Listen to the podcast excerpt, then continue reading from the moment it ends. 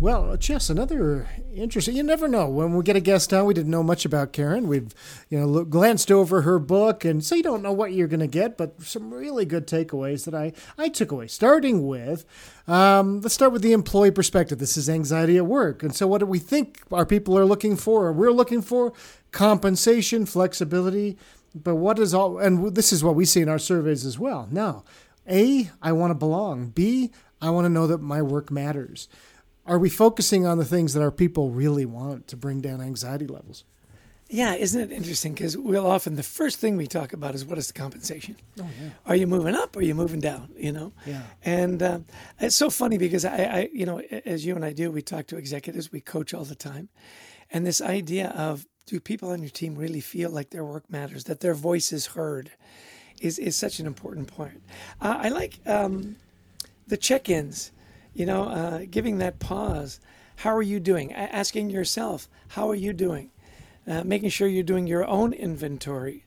And then uh, looking at your team, do I have excessive demands? She made a point that you and I agree with 100% that often the most anxious people on your team, yeah. the people that need the, the check in, are your high performers. Yeah. You know, they never want to let you down. They'll always take on extra work. Be careful with those. Uh, with yeah, those the slack the slackers aren't burning out. Yeah, yeah, yeah. You're right, and and that's it's counterintuitive to what sometimes you know leaders think. They go, "Oh no, no, I can throw anything at Bob." You know, yeah. you know, it's like no, you can't. And so, you know, and then coming back to practical things, what can we do? Okay, to build our fitness, like that question you asked, you know, okay, if I want to run a 5K, I know I've got to do this, this, and this. So what do I do? So, a couple of things cognitive reframing, right? So, changing the way we're thinking about things. No, everybody doesn't hate me. They're all busy, or etc. And that comes to that reducing the inner critic as well. Um, she talked about meditation, you know, that spiritual side.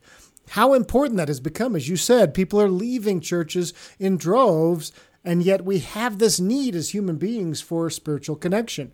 So we've got to rethink that perhaps in our lives.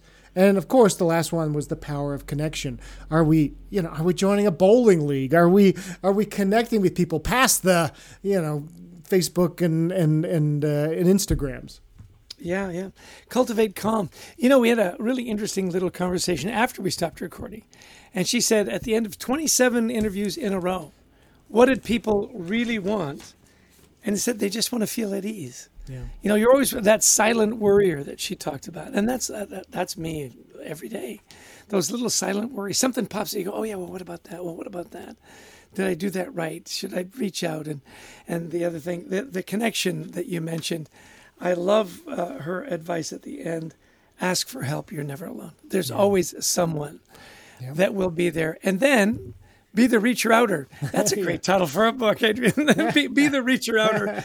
You know, um, be the one that people can call or, or reach out yeah. and just say, "Hey, just checking in. How are you doing? Like, really, yeah. how are you doing? Let's yeah. take ten minutes." The people know you're there for them. I mean, that's exactly. that's so great. You know, uh, one of the other things I think it's important to talk about is you know is kind of noticing changes in people. We talked about burnout and that idea of skepticism that comes up.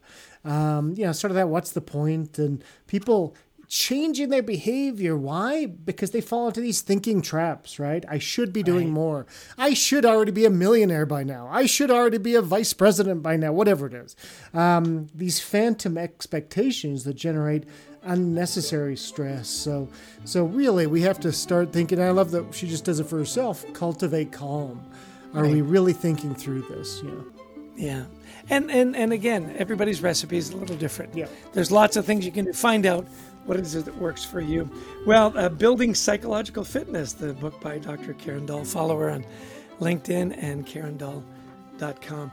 Well, she mentioned a little bit about gratitude, and we are always so grateful and give thanks uh, to our producer, Brent Klein who makes us sound much better than the original recording without a question, to Christy Lawrence, who helps us find amazing guests, and to all of you who listen and who've taken the time to, you know, invest a little bit of time in your own uh, mental health.